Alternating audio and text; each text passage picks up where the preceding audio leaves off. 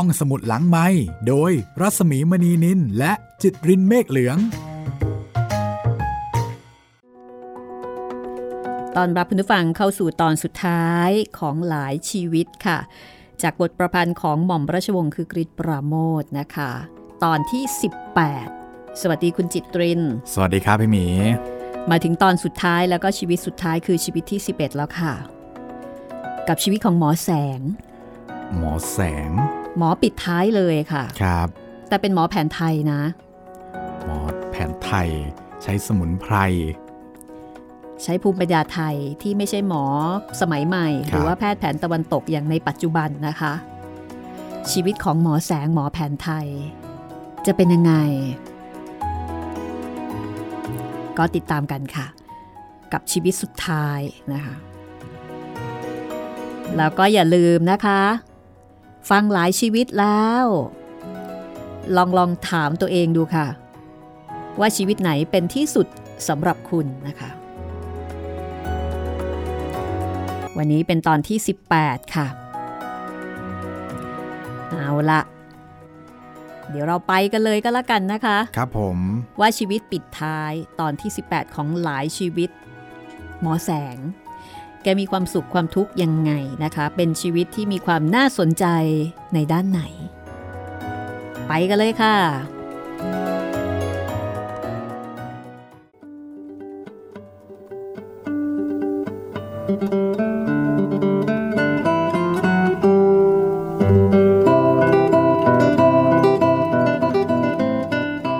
นับตั้งแต่แสงโตรู้ความมา แสงก็มีความเห็นว่า ความตายเป็นศัตรูที่ต้องต่อสู้อยู่ทุกขณะ ทั้งนี้ไม่ใช่ว่าแสงเกิดมามีโรคประจำตัว หรือว่าเป็นคนอ่อนแอที่อาจจะตายลงเมื่อไหร่ก็ได้ ตรงกันข้าม แสงเป็นคนแข็งแรง ไม่มีโรคประจำตัว และมีหวังที่จะใช้ชีวิตไปได้อีกนาน เช่นเดียวกับเด็กอื่นๆ แต่ที่แสงเห็นว่าความตายเป็นศัตรูเฉพาะหน้าที่จะต้องสู้รบขับเคี่ยวกันไป โดยไม่มียั้งหยุดนั้น ก็เพราะว่า แสงเกิดมามีบิดาเป็นหมอ หมอสุดผู้เป็นบิดา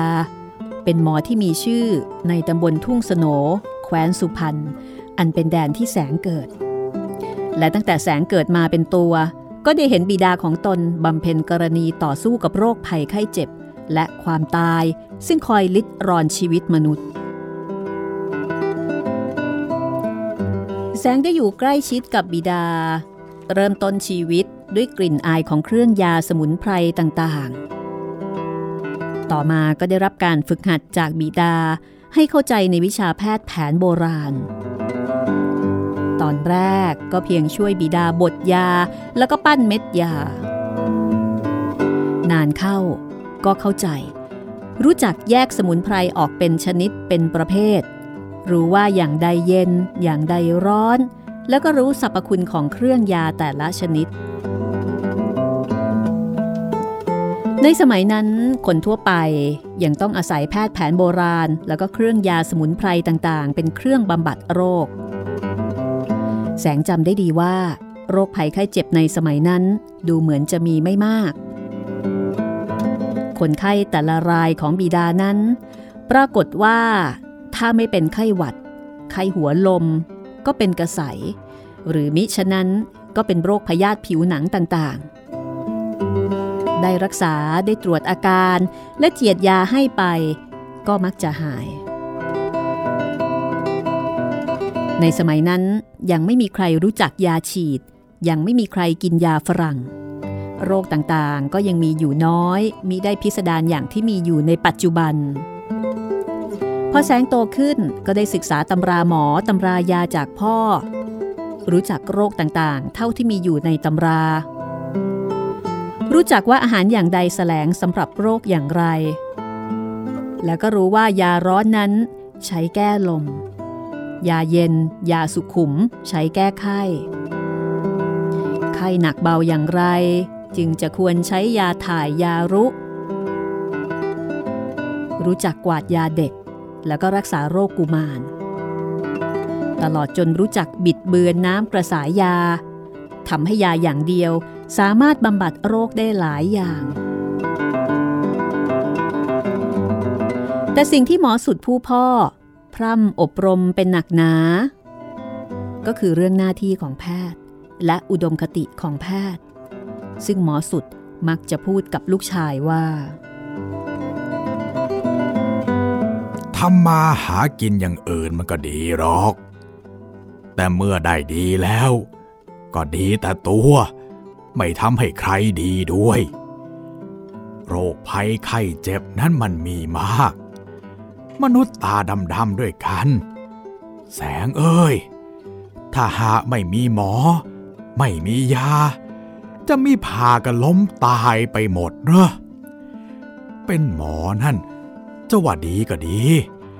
จะไปไหนก็มีแต่คนนับหน้าถือตา คนที่เป็นหมอ ก็จะมีแต่มิตรไม่มีศัตรู แต่ถ้าจะว่าเหนื่อย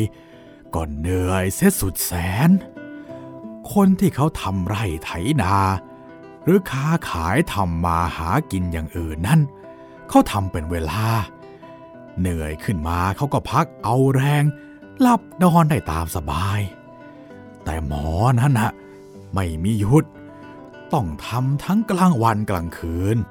เพราะว่าโรคภัยไข้เจ็บ และพยามัจจุราชไม่คอยใคร เขาเป็นหมอก็ต้องสู้กับมันไป ช่วยเพื่อนมนุษย์ด้วยกันไว้ก่อน อีกอย่างหนึ่ง ที่หมอสุดผู้เป็นพ่อมักจะพูดให้แสงได้ยินอยู่บ่อยๆ ก็คือ ถ้าเองอยากร่ำรวย ก็อย่าคิดเป็นหมอเลย เองคิดดูให้ดีๆเถอะ คนที่ยังโลภยังเห็นแก่เงินแก่ทองเนี่ย ก็ไม่ควรจะไว้ใจ ให้ดูแลเรื่องเป็นเรื่องตาย ชีวิตคนไข้นั้นอยู่ในกำมือหมอ ถ้าหมออยังมีกิเลสก็เสียงนักเสียงหนาข้าว่าครูบาอาจารย์แต่โบรโบราณเนี่ย ท่านก็คงคิดอย่างนี้ ท่านจึงกำหนดไว้ในตำรับตำรา เรียกค่าตั้งขวัญข้าวบูชาครู ทีละสลึงทีละบาท ไม่มากเกินไปกว่านั้นยาห่อหนึ่งก็ขายได้แค่เพียงเป็นไผ่เป็นเฟือง ยาต้มหม้อหนึ่งยังแพงกว่าสิบสลึงสามบาท ต้มหม้อเดียว กินไปจนหาย เงินร้อยเงินช่างเนี่ย ไม่มีถึงมือหมอหรอก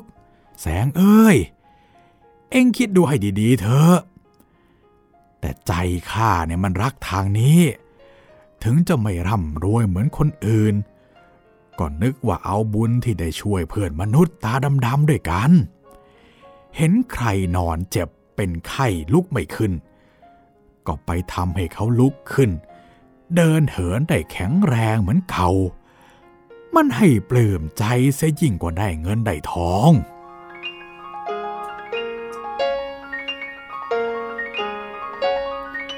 แสงได้ยินพ่อพูดแล้วก็เห็นจริง เพราะแสงก็รู้อยู่แก่ใจว่า หมอสุดผู้พ่อมีคนเคารพนับหน้าถือตาไปทั้งละแวกบ้าน ถ้าจะว่าไปตามจริง รายได้เป็นตัวเงินของบิดานั้นก็มีน้อยอย่างที่ได้ว่าไว้ แต่แสงก็ไม่เคยรู้สึกว่าครอบครัวของตนเคยได้รับความลำบาก เพราะคนไข้ที่สมนาคุณหมอด้วยเงินอันน้อยนั่นเอง เมื่อหายดีเป็นปกติแล้วก็มักจะมีข้าวของอื่นติดมือมาให้หมออยู่เนืองๆไม่ว่าจะเป็นผักปลาหรือว่าส้มสูกลูกไม้ ครอบครัวของแสงก็มีกินมีใช้อยู่เป็นปกติมิได้ขาดแคลน แสงสนใจศึกษาวิชาของพ่ออย่างเอาจริง ฝ่ายหมอสุดเมื่อเห็นบุตรชาย รักวิชาก็ถ่ายทอดให้ทุกอย่าง แสงได้ศึกษาตำรับตำราที่พ่อได้สะสมไว้แต่นมนานมา ความรู้ก็กว้างขวางออกไป พอเติบโตเป็นหนุ่มก็ติดตามพ่อไปรักษาไข้ เฝ้าจดจำอาการต่างๆ และวิธีการรักษาตลอดจนยาที่พ่อเป็นผู้กำหนด ในที่สุด หมอสุดผู้พ่อก็เริ่มปล่อยให้แสงออกรักษาไข้ด้วยตนเอง ชาวบ้านทั้งปวง ก็พากันนิยมเรียกกันทั่ว ๆ ไปว่า หมอแสง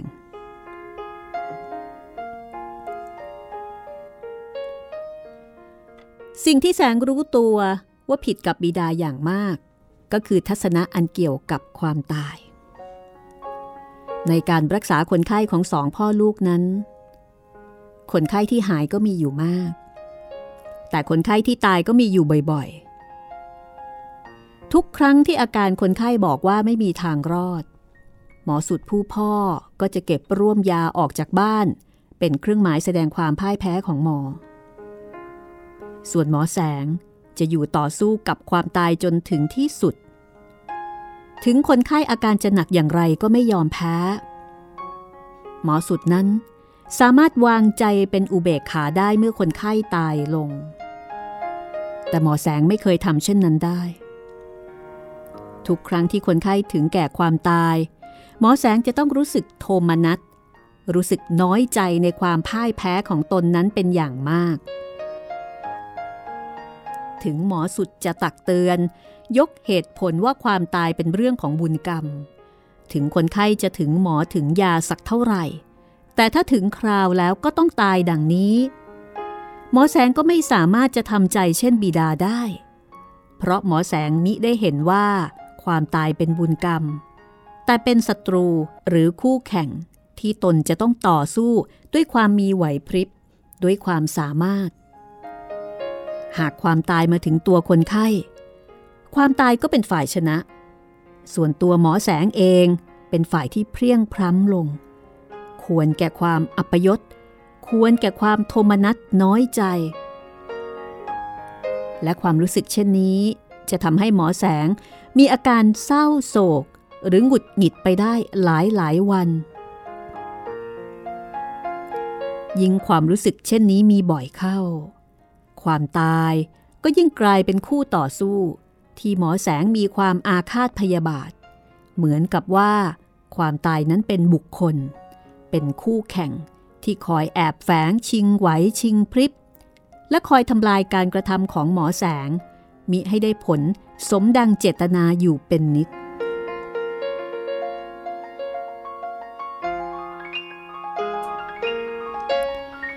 ความรู้สึกที่ว่ามีการต่อสู้ระหว่างตนฝ่ายหนึ่ง กับความตายคือมรณะนั้นอีกฝ่ายหนึ่งทำให้หมอแสงมุมานะที่จะต่อสู้กันไปจนถึงที่สุด เหมือนกับว่า ตนจะเอาชนะความตายนั้นได้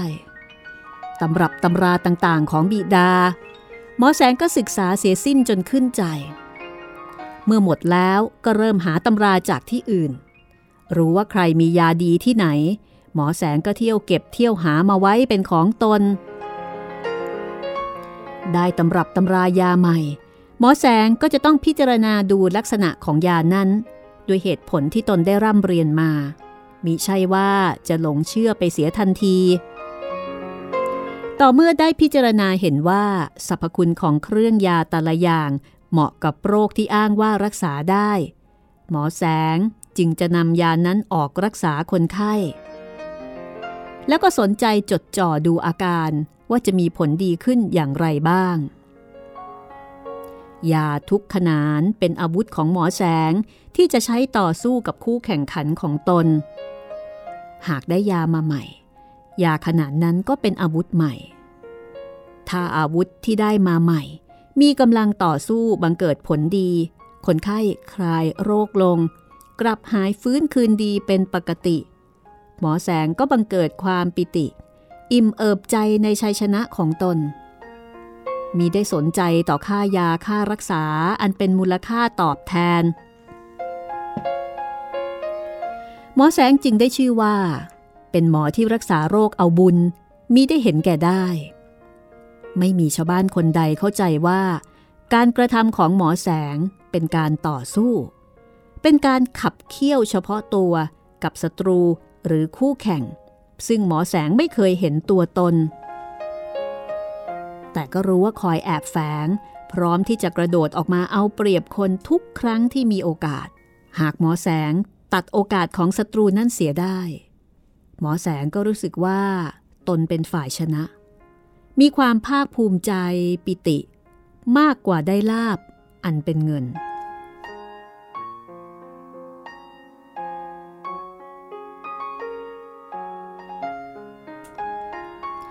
อยู่มาวันหนึ่ง คู่แข่งของหมอแสงก็จู่โจมมาถึงตัว เข้ามาต่อสู้อย่างใกล้ชิด หมอสุดผู้เป็นบิดา ผู้มีอายุสูง ล้มเจ็บลง มีอาการหอบอย่างหนักเป็นพักๆ พอล้มเจ็บลงได้สักสองวัน หมอสุดก็พูดกับลูกชายว่า แสงเฮ้ยข้าเจ็บคราวนี้ เห็นจะไม่มีทางรักษา พ่อก็มีลูกแต่เจ้าคนเดียว เฮ้ย เจ้าก็โตแล้ว วิชาความรู้ที่ได้รับจากพ่อ ขอให้รักษาไว้ให้ดีๆ เมื่อพ่อจากไปแล้ว เพราะเป็นสมบัติอย่างเดียว ที่พ่อมีให้แก่เจ้า แตแต่พ่อ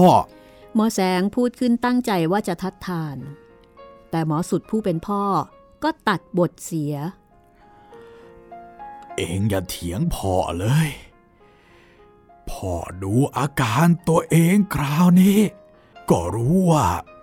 ไม่หาย มันถึงคราวของข้าแล้ว อย่ารักษาให้เปลืองยาเลยข้ารักษาคนอื่นมาหลายสิบปี หายบ้าง ตายบ้าง ข้าคุ้นกับมันดี เรื่องเจ็บเรื่องตาย ถึงคราวของข้าบ้าง ข้าก็รู้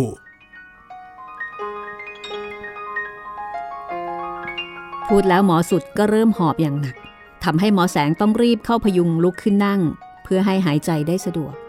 และไม่เปิดโอกาสให้หมอแสงผู้บุตรได้พูดจาต่อไป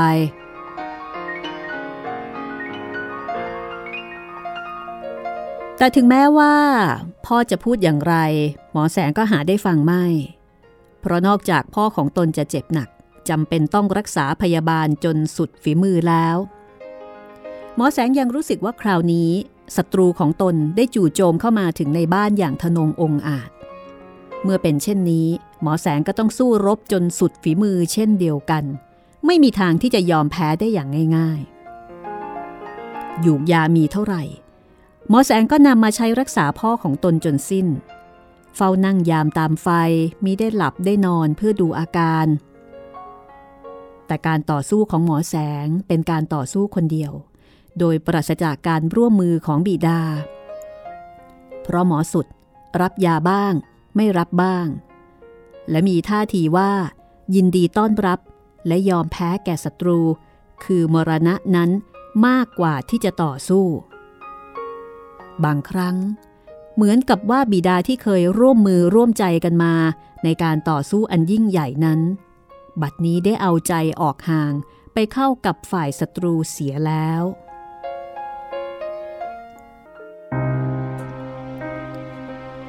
หมอแสงรักษาพยาบาลบิดาอย่างเต็มแรงสุดฝีมือมาได้เจ็ดวัน หมอสุดก็ตายลง ก่อนจะตายไม่กี่ชั่วโมง หมอสุด ยังได้ให้สติแก่ลูก ในระหว่างที่หอบอย่างหนักว่าข้าข้าบอกเองแล้ว แสง รักษาโรค มันเหมือนกับทำศึก ถ้าเราชนะ ก็ดีไป แต่ถึงคราวแพ้ ก็ต้องแพ้ เองต้องทำใจให้ถูก คราวนี้ข้าแพ้ แต่เองยังอยู่ สู้ต่อไปกับมันเถอะแสง แต่ถ้าเองชนะ ก็อย่าประมาท เมื่อแพ้ ก็อย่าเสียใจท้อถอย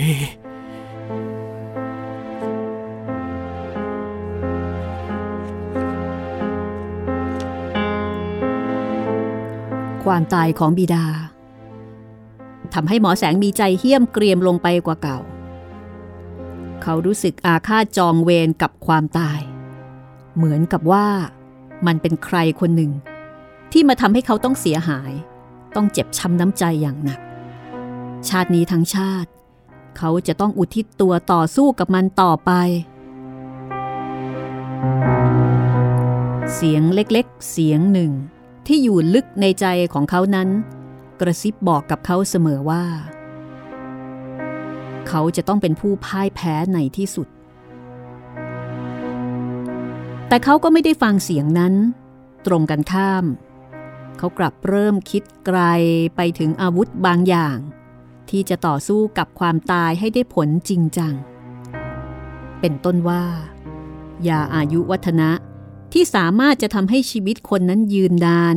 มีกำลังวังชาแข็งแรง ปราศจากโรคภัยไข้เจ็บ หมอแสงเคยได้ยินว่า ยาเช่นนี้ มีซ่อนอยู่ในตำราอันเร้นลับ เขาก็เที่ยวเสาะแสวงหา และค้นหาไปในขณะที่มีเวลาว่าง เว้นจากการรักษาคนไข้ คำพูดของหมอสุดผู้เป็นบิดา เกี่ยวกับอาชีพของหมอนั้น เป็นความจริงทุกประการ เพราะหมอแสงมีได้ร่ำรวยหรือมีฐานะดีขึ้นแต่อย่างไรเลย ถ้าจะว่าไป เขาดูเหมือนจะมีฐานะเลวลงกว่าเมื่อครั้งบิดายังอยู่ เพราะหมอสุดมีชื่อมานาน ใครๆก็รู้จัก หากหมอแสงไปรักษาไข้ เพราะหมอสุด ส่งไปแทนตัวก็มีคนยินดีต้อนรับ แต่ครั้นหมอสุดตายไปแล้ว คนที่เคยรักษาอยู่แต่เดิมก็ยังคงเหลืออยู่บ้าง แต่ที่ปลีกตัวไปหาหมอหายาที่อื่นก็มีอยู่ไม่น้อย รายได้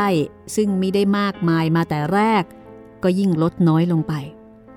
ความอัตคัดขาดแคลนต่างๆ ในการครองชีพ ก็มีมากขึ้นกว่าแต่ก่อน ทั้งนี้ หมอแสงอาจไม่รู้สึก และไม่เดือดร้อน หากหมอแสงเป็นคนโสด อยู่ตัวคนเดียว ไม่มีภรรยา แต่หมอแสงก็ไม่ได้อยู่ในภาวะเช่นนั้น เพราะเมื่อก่อนพ่อตาย หมอแสงได้ภรรยาไว้คนหนึ่งชื่อปรังเกี่ยวดองเป็นญาติกันห่างๆ ที่ได้กันก็เพราะผู้ใหญ่จัดหาให้ แล้วก็อยู่กินกันมาเป็นปกติ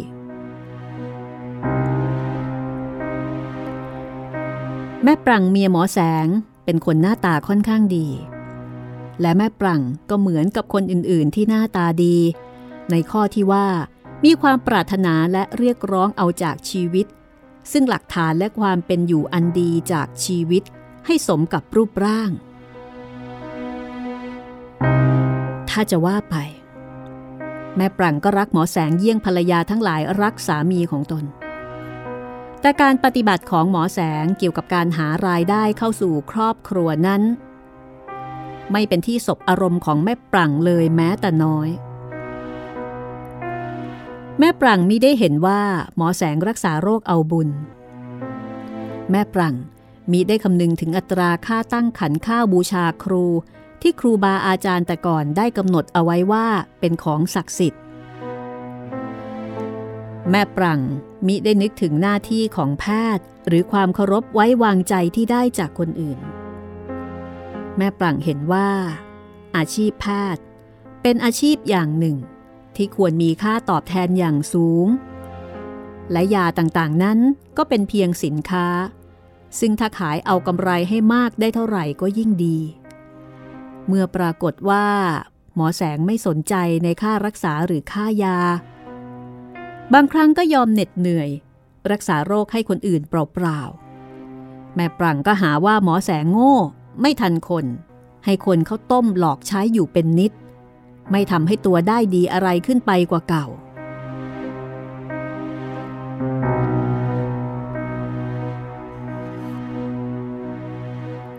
ความเห็นของแม่ปรังกับหมอแสง ผิดกันอย่างหน้ามือเป็นหลังมือ ซึ่งเป็นเหตุให้ผัวเมียต้องผิดใจกัน มีปากเสียงกันอยู่บ่อยๆ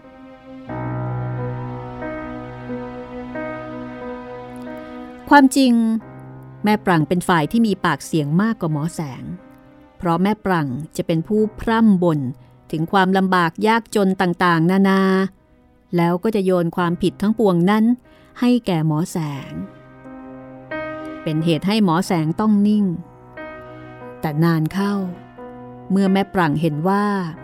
จะดัดนิสัยสามีด้วยคารมมีได้ แม่ปรังก็เข้ามาดำเนินกิจการเสียเอง ด้วยวิธีเข้าติดต่อกับคนไข้ของหมอแสงโดยตรง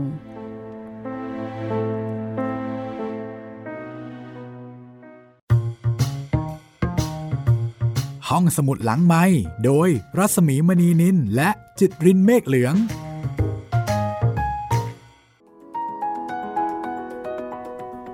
เรื่องนี้ก็เดาได้ยากเลยทีเดียวนะคะ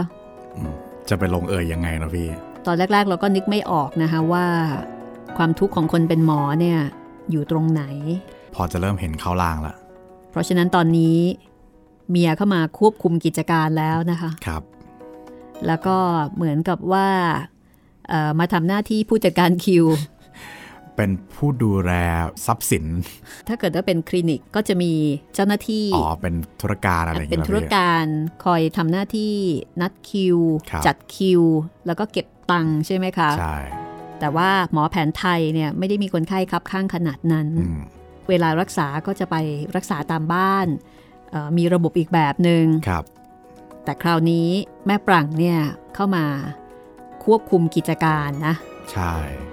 ดำเนินกิจการเสียเอง แต่ว่าลักษณะการดำเนินกิจการของแม่ปรังจะเป็นยังไง เดี๋ยวลองติดตามรายละเอียดในช่วงที่ 2 ค่ะ แต่โดยรวมก็คือแม่ปรังต้องการเงินนั่นแหละ ใช่ เพราะถ้าเกิดให้หมอแสงจัดการเองเนี่ยไม่ค่อยได้ตังค์อันนี้ก็เป็นปัญหาของเมียหมอนะ โดยเฉพาะเมียหมอแผนไทย หรือว่าเมียหมอแผนปัจจุบันแผนไหนก็ได้ที่สามีเนี่ยเอ่อ ไม่ค่อยสนใจเรื่องของเงินทอง ซึ่งหมอแสงก็เป็นเช่นนั้นนะคะหมอสมัยนี้จะอินไหมคะ นั่นน่ะสิครับ หมอสมัยนี้คงไม่อินสักเท่าไหร่อาจจะรู้สึกแปลกใจได้วยซ้ำเพราะว่าชีวิตของหมอปัจจุบันแตกต่างกับหมอแสงนะโอ้โหเป็นอาชีพเป็นอาชีพที่ทำเงินร่ำรวยเลยแหละค่ะ แล้วก็เป็นอาชีพที่ไม่ตกงานด้วยนะ อาชีพอื่นเนี่ยเศรษฐกิจไม่ดี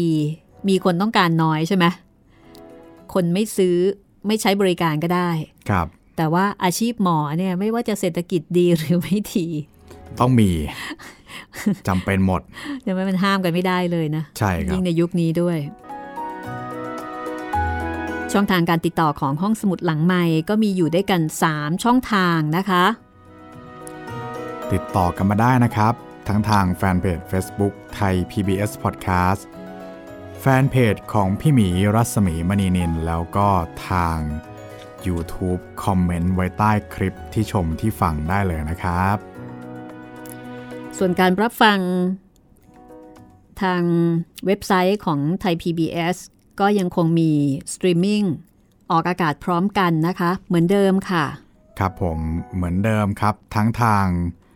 เว็บไซต์แล้วก็แอปพลิเคชันของไทย PBS Podcast นะครับ แล้วก็ยังมีทาง YouTube ทาง Spotify Google Podcast แล้วก็ Podbean ด้วยนะครับ เอาละเดี๋ยวเรากลับไปที่คลินิกหมอแสง ครับผม คลินิกแผนไทย คลินิกแผนไทย อันนี้แซวเล่นนะ สมัยก่อนเขาไม่ได้เรียกคลินิกเนาะ ใช่ ก็อะไปบ้านหมอกัน หรือไม่ก็เรียกหมอให้มารักษา คราวนี้เจอหมอปรังเข้าไปค่ะ หมอปรังเมียหมอแสงนะคะ เข้ามาดำเนินกิจการเสียเองด้วยวิธีอย่างไรไปฟังกันเลยค่ะ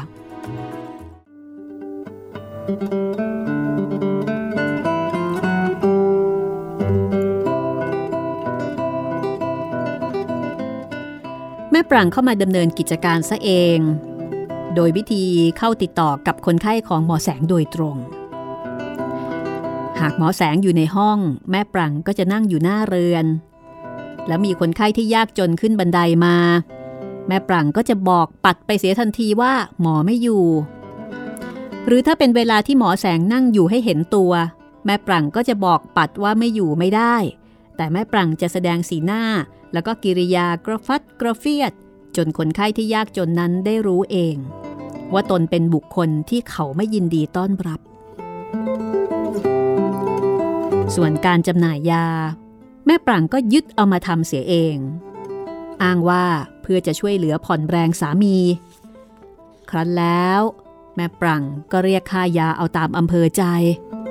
บางครั้งก็ทำด้วยอารมณ์ บางครั้งก็ทำด้วยความโลภฝ่ายหมอแสงก็ไม่ได้สนใจกับการกระทำของภรรยา เพราะยิ่งนานวัน หมอแสงก็ยิ่งหมดความสนใจกับสิ่งแวดล้อมรอบตัว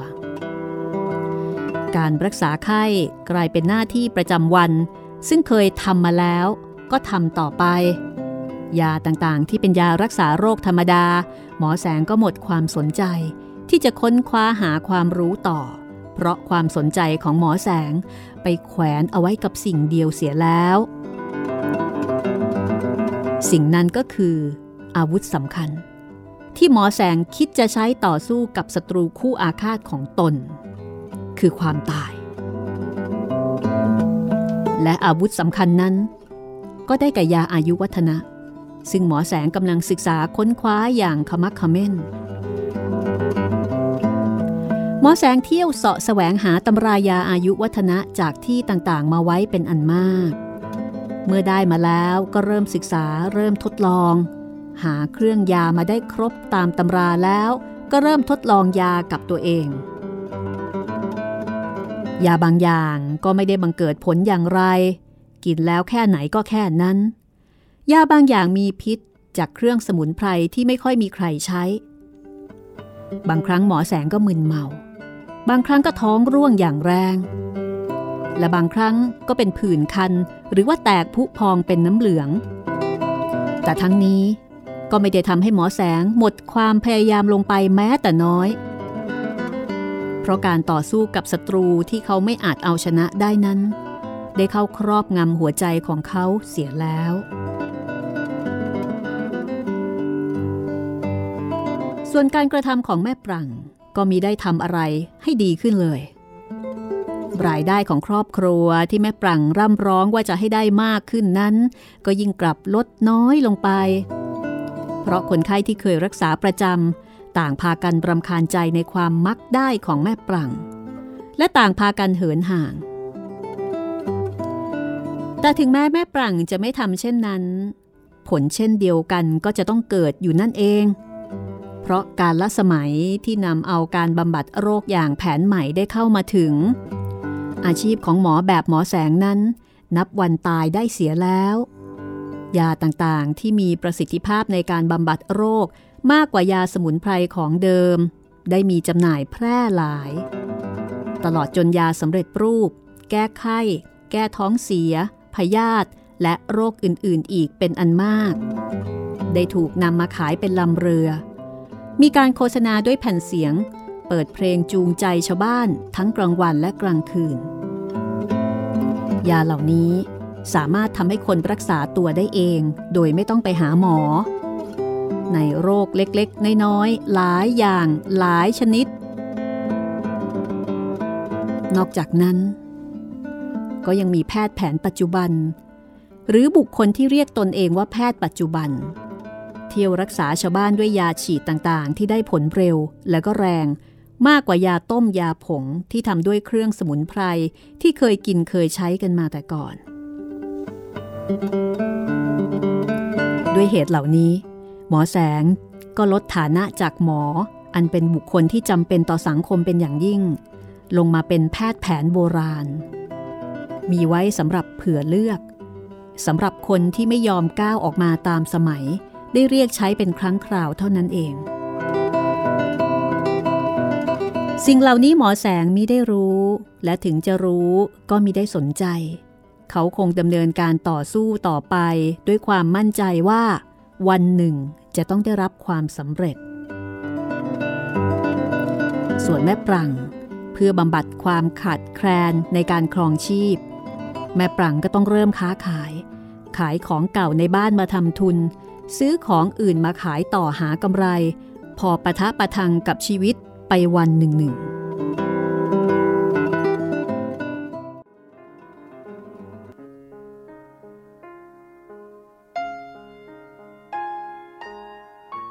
การล่วงเลยไปหลายปี หมอแสงก็ยังหมกมุ่นอยู่กับการผสมยาทดลองยา ตามตำรับตำราที่ได้มาเรื่อยๆ วันหนึ่ง หมอแสงนั่งหั่นเครื่องยาแห้งๆ ในขณะที่ตาก็เมื่อมองไปข้างหน้า นั่งคิดถึงสรรพคุณยาบางอย่าง คิดไปก็ใจลอยไป มารู้สึกตัวเมื่อรู้สึกว่าเครื่องยาแห้งที่ตนกำลังหั่นอยู่นั้น เปียกเฉอะแฉะด้วยเหตุอันใดไม่ปรากฏ หมอแสงรีบก้มหน้าลงดูแล้วก็ใจหายวาบ เมื่อเห็นว่ามือของตนแล้วก็เครื่องยาที่หั่นนั้น ชุ่มโชกไปด้วยเลือดสด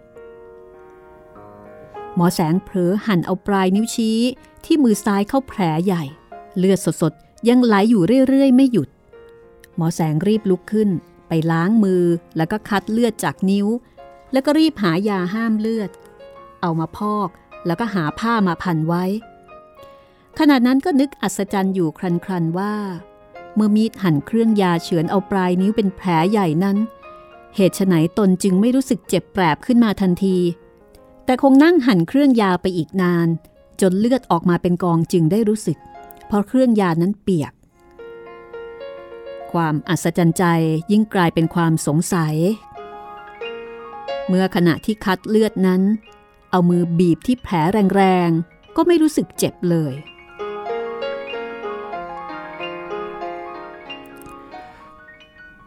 บางทีจะเป็นฤทธิ์ยาที่กินเข้าไปเมื่อเช้ากระมังอชอบกลอยู่ ชอบกลอยู่ เป็นแผลใหญ่ยังไม่เจ็บ บางทีจะมีอะไรดีกระมัง ผลนั้นหายไปในเวลาไม่นาน และหมอแสงก็เริ่มรู้สึกว่า ประสาทปลายนิ้วของตนนั้นมีอาการชา จับสิ่งใดก็ไม่ค่อยรู้สึก หมอแสงก็ยิ่งสังเกตอาการของตัวเองด้วยความสงสัยยิ่งขึ้น อีกวันหนึ่ง หมอแสงตั้งเตาเล็กๆ ต้มน้ำร้อน ขณะที่รอให้น้ำเดือด หมอแสงก็หยิบหนังสือมาอ่าน พออ่านแล้วก็เพลิน ลืมเตาไฟซึ่งตั้งอยู่ตรงหน้านั้นเสีย หมอแสงจะอ่านหนังสืออยู่นานเท่าไหร่ ตนเองก็นึกไม่ออก รู้เพียงแต่ว่าตนเหยียดเท้าออกไปข้างหน้า แล้วก็ก้มลงอ่านหนังสือต่อไป มารู้สึกตัวอีกที ก็ต่อเมื่อจมูกได้กลิ่นเนื้อไหม้ไฟ เหมือนกับว่าใครมาย่างเนื้ออยู่ใกล้ ๆ หมอแสงสูดลมหายใจ แงนหน้าขึ้นจากหนังสือ มองไปโดยรอบ ทันใดนั้นก็ขนหัวพองด้วยความตกใจ รีบหดเท้าเข้ามาเสียทันที เพราะเท้าที่ยืดออกไปนั้น เอาหัวแม่เท้าไปถูกกับเตาที่กำลังร้อน แล้วก็ปล่อยให้นิ้วถูกกับเตาเรื่อยมา จนเนื้อไหม้กลิ่นมาเข้าจมูก จึงรู้ ตั้งแต่นั้นมา หมอแสงก็เริ่มกลัวร่างกายสังขารของตัวเอง เหมือนกับว่ามีความลึกลับบางอย่างซ่อนเร้นอยู่ หมอแสงไม่ยอมรับกับตัวเองว่า ตนป่วยเป็นโรคอะไรมาอีกหลายเดือน แต่วันหนึ่งในตอนเช้า เมื่อหมอแสงล้างหน้าแล้วส่องกระจกจะหวีผม ความลับนั้นก็โจ่งแจ้ง เกินที่จะปิดบังได้อีกต่อไป ตามใบหน้า ตามขอบใบหู มีลักษณะอาการที่บอกชัดว่าหมอแสงป่วยเป็นโรคเรื้อน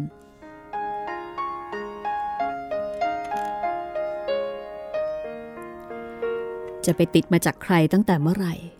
ก็สุดที่จะเดา ขณะที่ดูหน้าตนเอง หมอแสงก็สังเกตเห็นด้วยว่า ปลายจมูกของตนเริ่มจะบาง และดั้งจมูก ก็ทำท่าจะยุบลง หมอแสงพิจารณาดูตัวเองแล้วก็ถอนใจใหญ่ ความพ่ายแพ้อันยิ่งใหญ่ในชีวิต มาถึงเสียแล้ว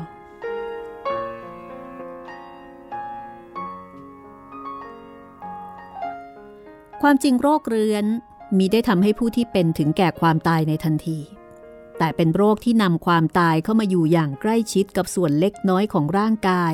โดยเฉพาะตามปลายนิ้ว และอวัยวะอื่น เช่น หู จะสึกหรอร่วงโรยไปโดยไม่มีอะไรเกิดขึ้นมาแทนที่ หนังที่มือที่เท้าจะกลายเป็นหนังแห้ง ยิ่งใช้ไปก็ยิ่งสึกหรอ กุดไปเหมือนกับหนังแห้งหรือไม้ หรือเหล็กที่ปราศจากชีวิต ไม่มีเนื้อหนังที่จะเกิดมาแทนที่สิ่งสึกหรอ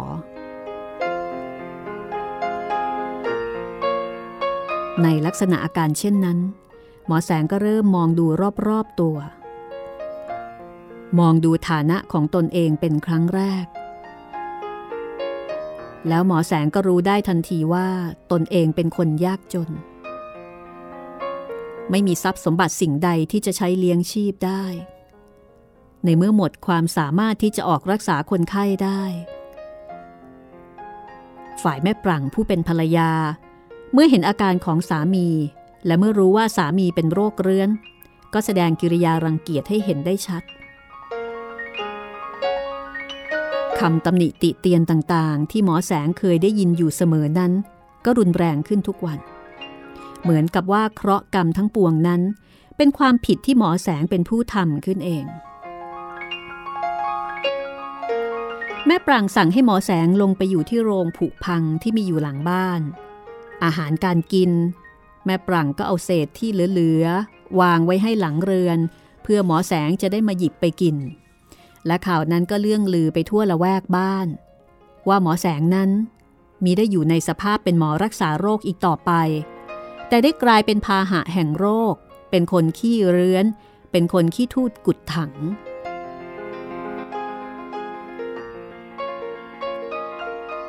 หมอแสงต้องอยู่แต่คนเดียวในท่ามกลางมูลมนุษย์ จะไปไหนก็มีแต่คนหลีกห่างด้วยความรังเกียจ เพราะว่าหน้าตามือและเท้าตลอดจนผิวหนัง มีอาการบอกให้เห็นได้ว่าเป็นโรคเรื้อน จริงอยู่ คนที่ไม่รู้ประวัติหมอแสง อาจยังมองไม่เห็นหมอแสงผิดไปจากคนธรรมดากี่มากน้อย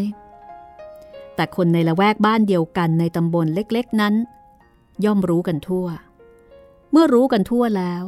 ก็ย่อมจะเห็นของน้อยเป็นของมาก หมอแสงมีเวลาตรึกตรอง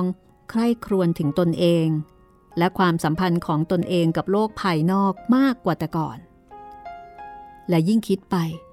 จิตใจของหมอแสงตลอดจนความคิดเห็นต่างๆ ก็ยิ่งเปลี่ยน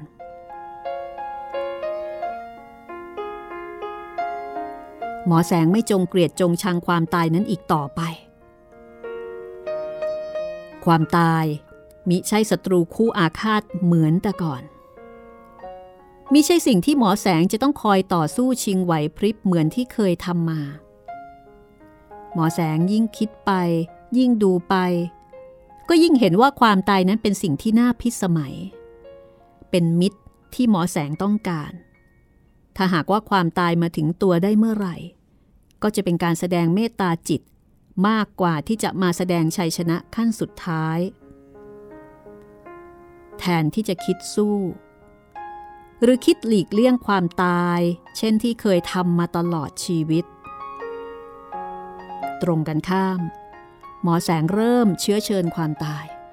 เริ่มอธิษฐานเรียกร้อง ขอให้ความตายมาถึงตนเสียโดยเร็ว แต่มรณะนั้น ก็ดูเหมือนจะพอใจแต่เพียงมาสแสดงกายให้ปรากฏ ขณะที่หมอแสงยังเป็นๆอยู่ ไม่รีบร้อนที่จะจู่โจมเข้ามาแสดงอำนาจขั้นสุดท้าย อย่างที่หมอแสงปรารถนา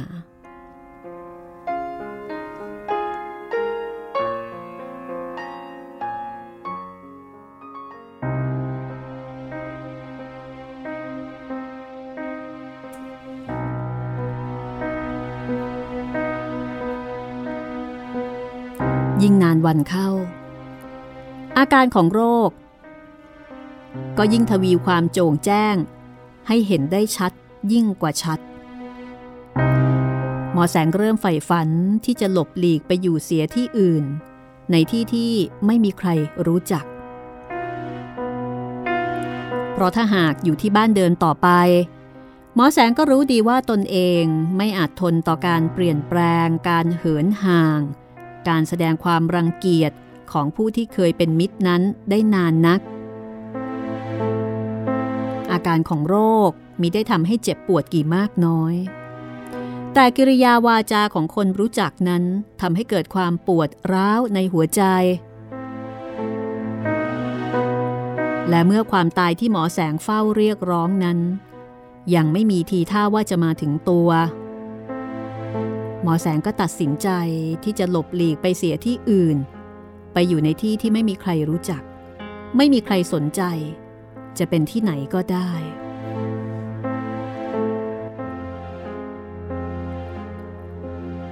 หมอแสงลงเรือมาในคืนนั้นโดยไม่มีจุดที่หมาย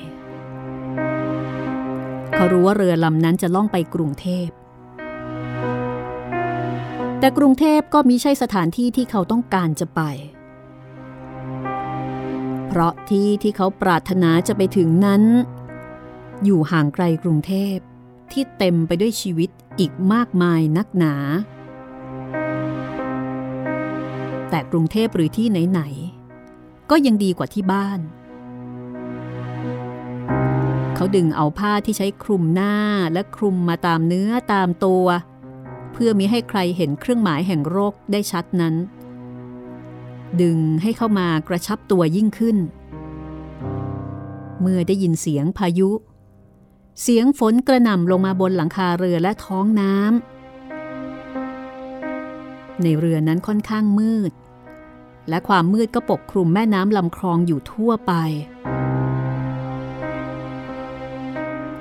หมอแสงถอนหายใจอย่างโล่งอก ความมืดนั้นเป็นอาพรที่จะช่วยประดับ ให้เขากลับเป็นคนธรรมดา ที่เสมอบ่าเสมอไหลกับคนอื่นขึ้นมาได้ ชั่วครู่ชั่วยาม ในความมืดย่อมไม่มีใครเห็นเขา แต่พอสว่างขึ้นมา เขาก็จะต้องกลับเป็นคนขี้เรื้อน เป็นคนที่คนอื่น จะต้องหลีกห่าง ไม่ยอมเข้าใกล้ ศพหมอแสงที่นอนอยู่ในแสงแดดยามรุ่งอรุณ ที่ริมตลิ่งเมื่อรุ่งเช้านั้น ก็ยังไม่มีใครยอมเข้าใกล้อยู่นั่นเอง เพราะเป็นโรคที่เป็นโรคเรื้อน แต่คนที่ผ่านไปแต่ห่างๆนั้นก็ยังอดสังเกตไม่ได้ ว่าศพนั้นนอนลืมตาโพรง ในแววตานั้นยังมีร่องรอยของความยินดีปรากฏอยู่ เหมือนกับว่า ก่อนจะตาย หมอแสงได้พบคนที่ตนรัก คนที่ตนพิสมัย ที่เฝ้าคอยมานาน และมาได้พบกันจังหน้า โดยไม่ได้คาดฝันมาก่อน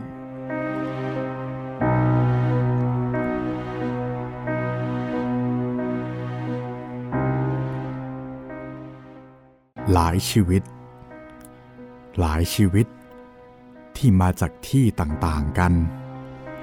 คนละวัย คนละเพศ คนละอาชีพ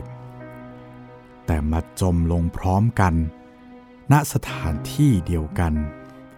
อาการอย่างเดียวกัน และเวลาเดียวกัน ใครจะเป็นผู้วินิจฉัย เป็นผู้ชี้ขาดได้ว่า กรรมอันใดเป็นเหตุให้เป็นไปเช่นนั้น ทุกคนมีกรรมเป็นแดนเกิด มีกรรมเป็นเครื่องหล่อเลี้ยง และกรรมนั้นก็พามาถึงอวสานอันเดียวกัน แต่กรรมนั้นคือกรรมอันใดเล่าที่พาเอาความตาย มาถึงคนเป็นอันมากในเวลาเดียวกัน สิ่งที่เรา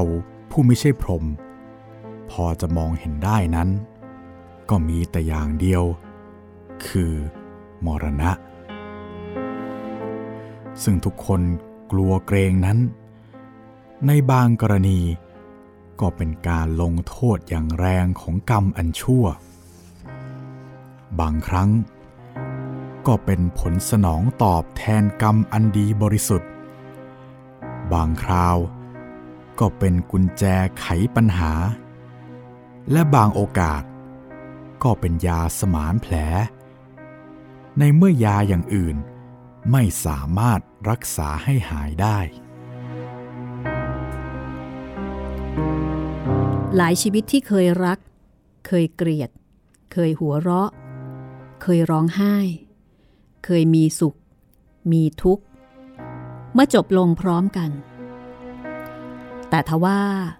จบนั้นจบจริงหรือ แสงแดดยังส่องจับน้ำค้างตามใบหญ้าเป็นประกายบนตลิ่ง และตามสุมทุมพุ่มไม้ยังเต็มไปด้วยชีวิตน้อยใหญ่ที่ร่าเริง มีแต่ความหวัง แม่น้ำสายนั้น ก็ยังคงไหลต่อไปอย่างเชื่องช้า ไหลไปมาสู่มหาสมุทรอันไพศาลตราบใดที่แม่น้ำนั้นยังอยู่ เรือแพก็จะสัญจรไปมาขึ้นล่องไป โดยไม่มีที่สิ้นสุดเหมือนกับทานแห่งชีวิต ซึ่งไหลอยู่เป็นนิรันดร มีเกิดแล้วก็มีตาย แล้วก็ต้องมีเกิดอีก ผู้ที่จะรอดพ้น ไม่ถูกทานนั้นกลืนหายไป ก็คือผู้ที่สามารถว่ายเข้าหาฝั่ง ขึ้นยืนเสียบนตลิ่งในที่แห้ง ไม่ปล่อยตัวให้ไหลไปตามทานแห่งชีวิตนั้น แต่คนที่จะทำเช่นนั้นได้ จะมีสักกี่คน เพราะกระแสทานแห่งชีวิตนั้น ไหลเชี่ยวแรงนัก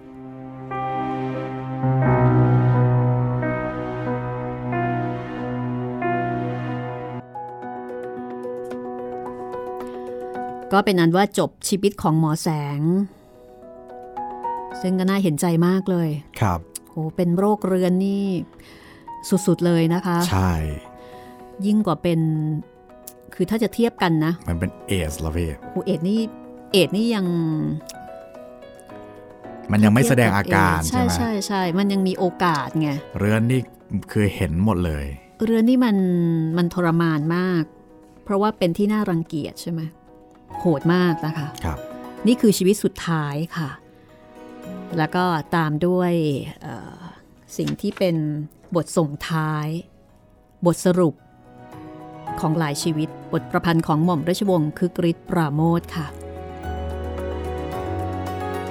สำหรับเรื่องต่อไป ก็จะเป็นเรื่องที่หลายคนขอเอาไว้เป็นอันดับที่สองรองจากหลายชีวิตค่ะ ครับผม ตอนที่เราเปิดให้โหวตนั่นก็คือ โจโฉนายกตลอดการครับ ก็สำหรับกิจกรรมที่เราจะให้ร่วมสนุกกันของหลายชีวิตนะครับ ก็ลอง ย้อนกลับไปฟังแล้วก็เลือกๆกันมาดูนะครับ ว่าตัวเองเนี่ยคิดว่าชีวิตไหนเป็นที่สุดของตัวเองบ้าง แล้วก็เดี๋ยวกิจกรรมแบบ Official เราจะขึ้นไว้ทางหน้าแฟนเพจ Facebook ไทย PBS นะครับว่ากฎกติการายละเอียดกิจกรรมจะเป็นอย่างไรบ้างก็รอติดตามกันได้เลยนะครับ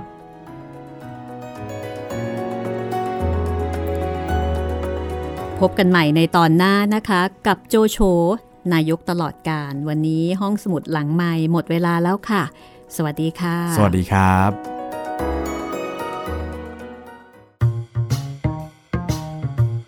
ห้องสมุดหลังไม้โดยรัศมีมณีนินและจิตรินเมฆเหลือง